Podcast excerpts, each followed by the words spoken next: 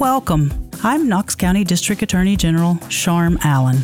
Thank you for joining us on Generally Speaking, where I will discuss important issues impacting public safety with expert frontline prosecutors who are seeking justice each and every day. The District Attorney General's office can sometimes seem shrouded in secrecy. This is most often due to ethical rules that prohibit us from discussing pending cases. Our goal is to pull back that perceived curtain and tell you exactly who we are and what we do in the pursuit of justice, both in the courtroom and the community. Generally speaking, of course. Welcome to Generally Speaking. On today's podcast, we're going to be talking about sentencing. Sentencing is a bit different than a lot of the things we have talked about on this podcast because usually things in the law are pretty concrete and well-defined. But sentencing is much more complex, both on the front and back ends. You're going to learn today about how complicated our sentencing grid is from a prosecutor's perspective and a judge's perspective. And then you're also going to learn about how sentencing often changes after we send a defendant to the Tennessee Department of Corrections. Because even though we've picked a sentence and a sentencing time, sometimes T D O C changes that sentence based on good time credits or safety valves. But we're going to get into all of that today with our two special guests. First, we have TaKisha Fitzgerald. She is known lovingly around the office as T K. She began prosecuting cases in Knox County as soon as she graduated from law school back in nineteen ninety-eight, and her career has focused mostly on violent crimes. She is the career criminal and gang unit team leader currently. Welcome this morning, T K. Thank you. We also have Patty Boardwine, who is our victim witness coordinator in the office. Patty joined the office in two thousand six after a career with several agencies assisting victims of domestic violence and sex crimes. She oversees our office's Victim Witness Assistance Program, and she does a fine job at it. So thank you both for being here this morning. Thank you. All right, let's dive right in with our direct examination. Let's talk about background and experience. Let's start with you, Patty. Every D A's office in the state has a victim witness coordinator. Generally speaking, of course, can you explain to our listeners what victim witness coordinators do? Certainly. Generally speaking, victim witness coordinators are responsible for providing information, assistance, and support to victims of crime throughout the prosecution process. And why is it important that we do that in the criminal justice system? Why do we have professionals that do this? Well, it's the right thing to do. And in a more bottom line analysis, the system is dependent upon crime victims to seek justice and safety for the community. So any effort that the system can make to increase participation and decrease re-victimization or confusion associated with participating in the system serves everything. Certainly true, and we typically meet people during the worst moments of their lives. On the subject of sentencing, let's talk about why it's important for us to acknowledge a victim's experiences and their perspectives. Well, it's important because they're the human equation of the impact of the crimes that the system is dealing with in a day-to-day basis. The law is clear that victims have a right to be heard at that stage and to speak directly to the court about their definition of justice, their own personal definition of how the crime has impacted them. And it's also important for all of us in the system to hear what they have to say so that we don't get disconnected from the fact that we're dealing with human beings and things that have happened directly to them, and we should listen. Certainly we should as prosecutors. A victim's perspective is vitally important, as is the prosecutor's perspective. And so, T K, you're going to be able to help us with the prosecutor's perspective of sentencing. Let's start by talking about the foundation needed to understand how sentencing works. Please explain for our listeners who's responsible for deciding what a sentence is after a conviction. All right, so generally speaking, if the uh, person is convicted at trial, so we don't have an agreement as to the sentence or to the manner of service, then the judge is going to be the one who determines what the sentence is and the length of sentence. The judge is going to be limited as to what he or she can consider based upon what the statute provides for, and the statutes, of course, are passed by the General Assembly. legislatures basically come up with the sentencing guidelines, and then the judges enforce the law based upon those guidelines. Yes. And so at the sentencing hearings, the state and the defense, we can both introduce proof, but the proof that either side can introduce is going to be limited by the statutes. As we dive into this, let's talk about misdemeanors and felonies, okay, and how sentencing works for each of those classes. So with misdemeanors, it's a little bit more liberal as to the factors that the judge can consider because misdemeanors are a shorter sentence. So when we're dealing with misdemeanors, we're dealing with something less than a year. The Class C misdemeanor, we're talking about thirty days.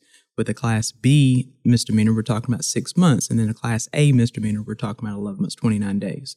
And so the judge has more options in whether or not he or she wants to sentence the defendant to serve the eleven months, twenty-nine days. When we're talking about felonies, we've got a number of statutes that the court has to consider before they can impose a sentence of incarceration. It's going to depend upon their prior criminal history, their prior history involving felony convictions, the level of those felony convictions, the amount of damage done, or the amount of property stolen from the person.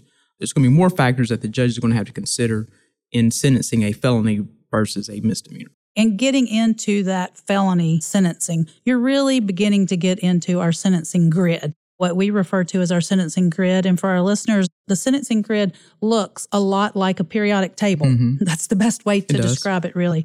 And there are different things that we consider on that grid. Can you talk about the three things that go together to make up that sentencing grid that we all are bound by? The best way to describe it is going to be, vertically speaking, it's going to be the level of the felony that the person is convicted of. Horizontally speaking, it's going to be the number of prior felony convictions that a person has. However, the other thing, it's not just the prior number of prior felony convictions, it's also going to be the level of those prior felony convictions.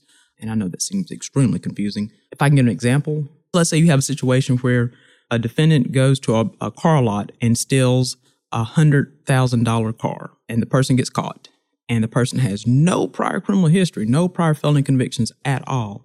Well, under that sentencing grid, that person is convicted of a Class B as in boy felony conviction, and that person is facing eight to twelve years because that person is a range one offender. Uh, so that person will most likely walk out of court with eight years probation. However, let's say the next day some other person goes to that exact same car lot, and this time this person steals a three thousand dollars car. And this person gets caught, and this person has six prior felony convictions. Well, that person is going to walk out of court into T D O C and have to serve a twelve-year sentence at sixty percent. That person is not eligible for probation. And the reason that is is because of this, the sentencing grid that you were speaking about. The General Assembly has set forth all the factors to be considered before the judge can sentence somebody to T D O C. That that's extremely confusing. that's, it is. I think that's probably extremely confusing to, to, for our listeners to hear. But basically, I think what we're saying is it depends on how serious your crime is, and it depends on what your criminal history is. Yes. If you're just boiling it down to the basics. Yes. And there's a lot of nuance in there and, and a lot of tweaking, but that's the basics. Yes. Okay. When we do this sentencing, not everyone understands when sentencing actually happens in the process. So can you talk about when sentencing happens in relation to a trial? Sure. So after you go to trial and after the person is found guilty, we will reset the case forty-five days. And so in that forty-five-day period, the judge has ordered a pre-sentence report to be prepared by the probation office, by T D O C. Just because the probation office is preparing the report, it doesn't mean the person is eligible for probation. And so then we will have that sentencing hearing approximately forty-five days after the person is found guilty. Okay. And the sentencing hearing, Patty, is where you were talking about victims being able to play a part in that. Yes. And victim witness coordinators in our office are always with those victims at that stage, correct? Correct. Once we get to this basic sentencing that we've laid out, let's talk about the first kind of complicator, and that would be enhancements. Explain to our listeners, once we get to this point, what enhancements do to this whole calculation. So going back to that sentencing grid you were talking about, the sentencing grid basically sets forth a range of punishment a person can be facing if convicted of this offense. And so as we were saying, on a B felony, they're going to be facing anywhere from eight to thirty years as a you know, range one, range two, range three, or career offender. under forty thirty-five one fourteen, the legislature has set forth different enhancement factors that the court can consider in increasing that sentence within the range. And so a lot of times, like at trial, the victims or witnesses, there will be information that they would want us to put in front of the jury. But we're saying that, you know, we can't introduce this information in front of the jury because it's not relevant as to their guilt. It is relevant as to the sentencing. And so some of the factors that we can introduce at a sentencing hearing would be the prior criminal history, their prior history of violating probation or violating parole, that's relevant. Whether or not they are the leader of an offense, that's relevant. Their juvenile history actually can play a part in a sentencing history, or if they were like on bond or on parole at the time they committed this crime. Those are some of the factors that the judge can consider. When we as the state put on those enhancement factors, we're asking the judge to increase the sentence. We're saying, Judge, based upon these factors, we believe the defendant should be sentenced to more than the minimum. And we believe if there are any mitigating factors, we believe that these enhancement factors so outweigh the mitigating factors that the sentence should be above the minimum. And speaking of mitigating factors, explain to our listeners how mitigating factors would be brought up and who brings those up. The defense attorney will bring forth any mitigating factors that they believe would justify having the defendant to serve the minimum sentence. And so the mitigating factors would be something to the effect of nobody was injured in this case. The defendant has some type of illness that doesn't qualify as a defense to the crimes, like doesn't like a, a complete mental illness that would mean that he's not guilty, but some type of illness as to justify reducing the sentence. And when we talk about enhancing and mitigating, let our listeners know whether or not that allows the judge to go completely off the grid or whether we're talking about the judge still staying on that grid but moving around on that grid. Right. So the judge has to stay within that grid now. If it's a situation where you've got multiple felony convictions, we can ask the judge to run sentences consecutive to each other. But still, when we're talking about the individual sentences, the individual sentences must stay within the confines of that grid. All right, let's shift gears just a little bit to something else that's confusing, and that's plea agreements. And plea agreements are so confusing they could be their own podcast, but let's talk about plea agreements in relation to sentencing.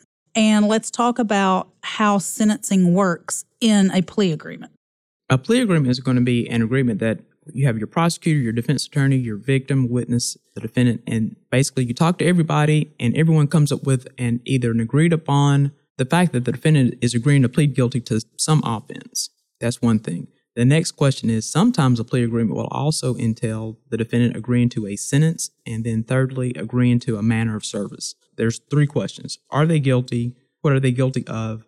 What's the sentence that they are agreeing to? And then what's, how are they going to serve that sentence? Whether or not it's going to be on probation or whether or not it's going to be incarceration. And so if you have a plea agreement, you can resolve all three of those things or you can just resolve one or two of them. But that's something that we're definitely going to get with Patty and the other victim witness coordinator so that we can involve the victims and witnesses in that decision. I'm glad you brought Patty back in here because this is confusing. I mean, sentencing is extremely confusing. We're talking about a grid. We're talking about calculations. We're talking about enhancements, mitigators. All of that is a lot for a victim to hear. I mean, those are not words that are used in everyday language. Patty, can you talk to how a lot of times a victim witness coordinator will be in the room with the attorney and the family going through all of this discussion? Yet it's the victim witness coordinator who will have to circle back several times with this family to actually help them understand the things that just come so naturally to T K when, when she's rolling it out. But it's the victim witness coordinator who really spends time explaining a lot of things to the family. Can you talk to that? Well, that's very well said. And yes, we're also aware that we're talking about such complex and new information for most of the people that we serve that it would be unrealistic of us to expect that we could just have a lawyer come in and ramble off everything and then there be comprehension.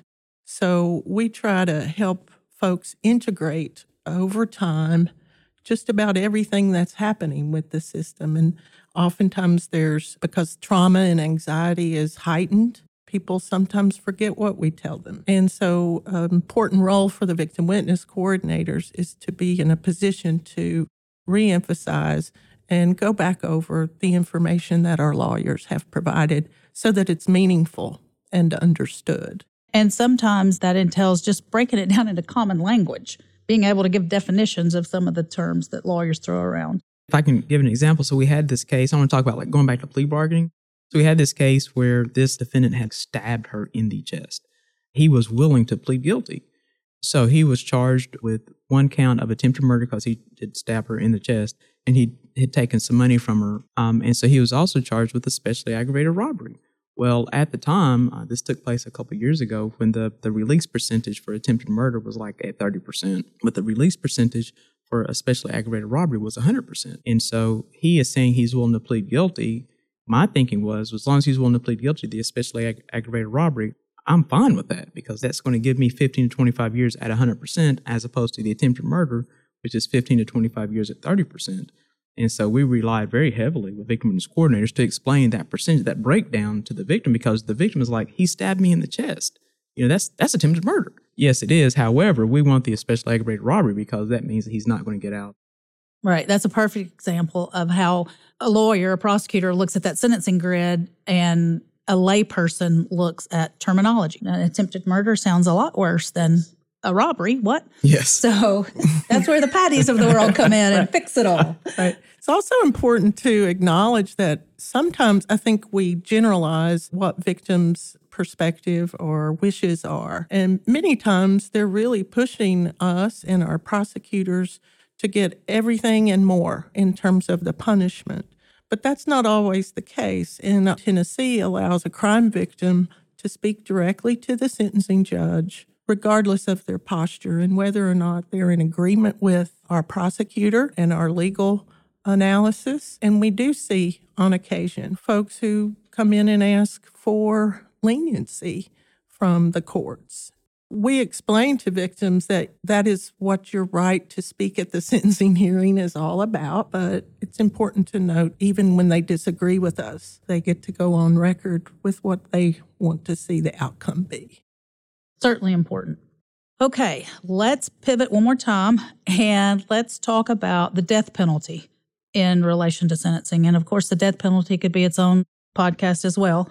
But let's break it down and just talk about the three potential sentences, life, life without, and the death penalty. That's only going to apply to our first-degree murder charges. And so what we have to do, there's a statute, as is true with everything. There's a statute that controls whether or not we can seek the death penalty or life without parole. So if we don't seek either one, then when they're convicted of first-degree murder, their sentence will be life with the possibility of parole, which still means fifty-one years. In order to put down a notice for a death penalty or life without parole, we've got to be able to show that there are enhancement factors that we can prove beyond a reasonable doubt. And so we've got to prove those enhancement factors to a jury, and those enhancement factors have to outweigh any mitigating factors. And so what are those enhancement factors? Those enhancement factors would include if the murder is heinous, atrocious, or cruel, or if the murder was committed uh, so that, that they are murdering a like a witness to a crime, Uh, if the person has prior crimes of violence. Those are some of the, the enhancement factors um, that we have used before. When we're talking about whether or not those enhancement factors outweigh the mitigating factors, we're not talking about the number. We have to prove these to the jury, and then we're asking the jury to put a lot of weight on these enhancement factors in ruling that these enhancement factors outweigh whatever mitigating factors that a person may have. Okay, two things you said in that response that we probably need to drill down a little bit on.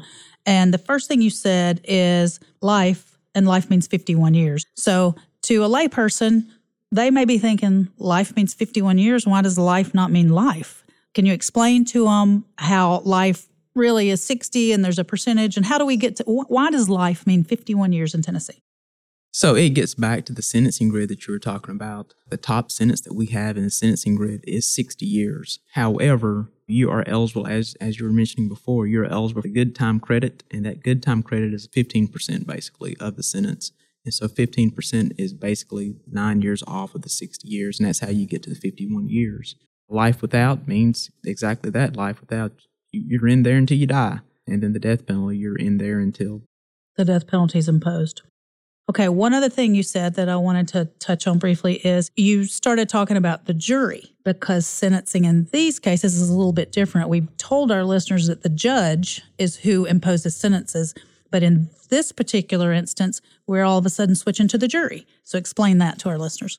This is the thing, the death penalty cases and life without parole, uh, we've got to prove these uh, factors to the jury beyond a reasonable doubt. They've got to find that these factors outweigh the mitigating factors beyond a reasonable doubt. And so then they've got to list on the judgment form the factors that they have found, and then they've got to sign that they have found that we have proven them beyond a reasonable doubt they outweigh mitigating factors. And so then once they do that, then they're, they're the ones who have to make the decision of whether or not it's life without parole or the death penalty. And then once they make that judgment, that is their decision, but we still have to get the uh, judge to approve it, to impose uh, either of those sentences. So it is, you're absolutely right, it's different from the murder sentencing for life without parole or the death penalty is different from sentencing a career offender on a theft case. A career offender on a theft case, the judge is going to be the one who imposes the sentence. Obviously, victims of crime and families of victims go through quite a bit when they're thrown into this criminal justice system of ours. So, as a victim witness coordinator, Patty, what's the most frustrating and confusing part of sentencing for victims and victims' loved ones? I guess one of the most frustrating things, in my view, is that we're not able to give them concrete answers to some of the very basic questions. How long? When is this over? Is it really over? And that plays into what I call indirect re-victimization. We've suspended, by virtue of the prosecution process, we suspend healing and recovery and grief for crime victims. We're unable to give them what folks in crisis most need, which is preparation for the future. What's going to happen? So when we get to the end, we need to remain honest and not be concrete in our answers, but also keep in mind that there's something to be said for closure, for some sort of end to the process. That's what seems to become a consistent theme for victims post-conviction, is that despite our efforts to prepare them otherwise, there's an expectation that, oh, this will be the day that it's over. It is not, oftentimes. It's a long haul. It's frustrating, and it creates an extra set of recovery and healing for victims. Two things that I noticed in that. First, one of the things that you said that victims really want to know is what's going to happen. T K, that brings us back around to truth in sentencing. So when a family of Patties comes and says, what is going to happen? And you tell that family, well, this particular individual is going to serve eight years in the penitentiary. Is there true truth in you saying this defendant is going to serve eight years in the penitentiary? Generally speaking, no. And explain to our listeners why that is true. Because going back to that sentencing grid, and there are some other statutes as well, but the sentencing grid basically tells us when the person is eligible for parole. Okay, so you're saying, all right, state, you told me this person has an eight-year sentence, he's a range one offender, he's going to the penitentiary, and so his sentence is eight years at thirty percent. Well, and so that means he's going to have to serve two point four years in the penitentiary. No. And that's because there are credits that defendants can earn while in the penitentiary that can act to reduce their sentence. And so some of those credits be a good time credit. There's also different programs that defendants can be a part of in order to have their sentences reduced. Now, that's when we're talking about uh, certain crimes. There are other crimes that are listed in another portion of the uh, of the statute. That's going to be forty thirty-five five oh one, and in that section there are sentences that are listed that are actually one hundred percent sentences, eighty-five percent sentences, seventy percent sentences, and sixty-five percent sentences. And so it's going to depend upon that category of offenses as to whether or not that qualifies for the quote-unquote truth in sentencing. And it's still not, I mean, there's still very few sentences that are actually one hundred percent sentences. So like, let's say an ag robbery. An ag robbery at eighty-five percent, well, it's still not eighty-five percent because you still can qualify for up to fifteen percent good time credit and get it down to seventy percent. So basically what you've just told our listeners is, even though we work on this two-sided grid based upon how serious the crime is and how many priors you have, that gives you a number of years you're going to the penitentiary, but you've just interjected that that number of years really doesn't equal that number of years. It has a service percentage. What is a service percentage before eligibility for parole? So the service percentage, that is the time that you are able to go before the parole board in order for your sentence to be reviewed to see whether or not you can come out of the penitentiary and serve the balance of your sentence on parole. And so even though I'm telling you that range one offender is thirty percent, well, you're not going to be held until thirty percent time because of your sentencing credits, as well as there's also something called the safety valve program, where it's my understanding this program was passed in order to reduce prison populations. And so, you know, let's say that you're eligible for parole, you go before the parole board after you serve twenty percent of your sentence.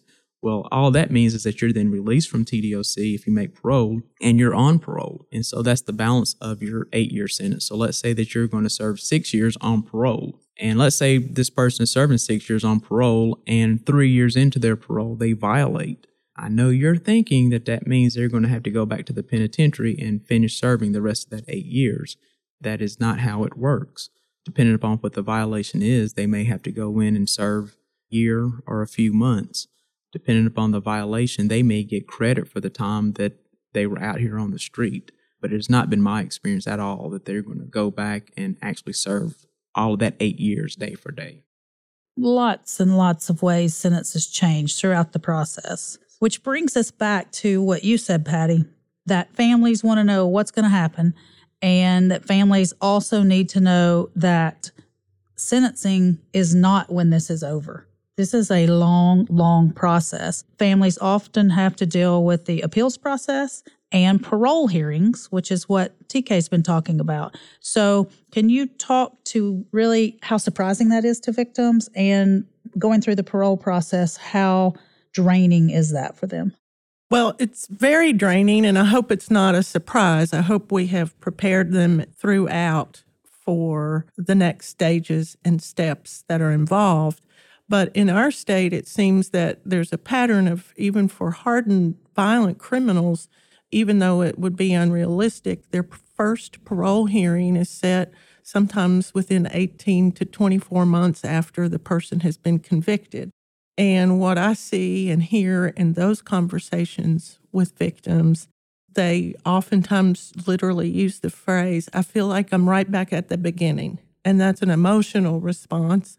They intellectually may know where we are and where we're going and be very, very prepared, but you're faced that soon after thinking you've got at least a little breather and having to kind of revisit everything about event, the impact, and then even if we can reassure them with help from the Department of Corrections or Board of Parole that release is unlikely.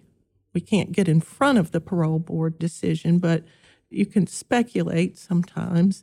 There's still the fear that it's on them, the victim, to come in and, and give a testimony to ensure that that individual isn't released immediately. It becomes very emotionally charged and particularly protracted when we talk about the uh, death penalty, life without parole. I will retire before any of the four death penalty cases I've worked on are completed. We have two individuals on our death row today who've been there over forty years.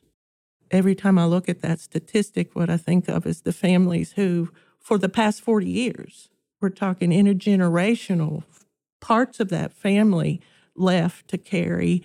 They're committed to seeing it through, and it comes with very, very high cost.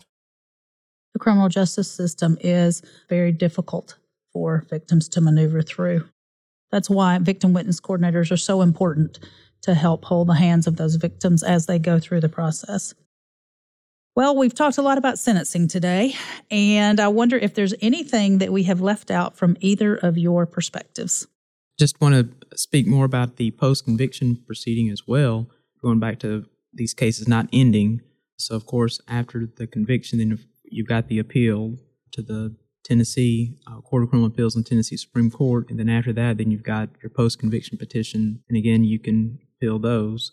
Uh, then you've also got your writ of error quorum nobis, and then you got your habeas, and then you've also got your federal appeals. And so again, just want to piggyback off of what Patty says is, is that these victims, they are dealing with not only parole uh, revocation hearings, but they're still dealing with post-trial proceedings. And so they do uh, they do have to endure a lot. Certainly true.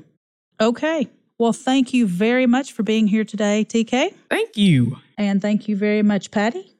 Thank you. I think our listeners have learned a lot about sentencing here in Tennessee. During this episode, we've talked quite a bit about victims' experiences in the criminal justice system. However, as stated in other Generally Speaking episodes, the District Attorney's Office represents the state of Tennessee in criminal cases. This means that our job is to uphold the law and hold offenders accountable to the law. Public safety requires community input and involvement. Sentencing plays an important role in our community safety. Please keep your legislators informed about what is important to you when it comes to keeping our community safe. And please inform them why truth in sentencing is vitally important.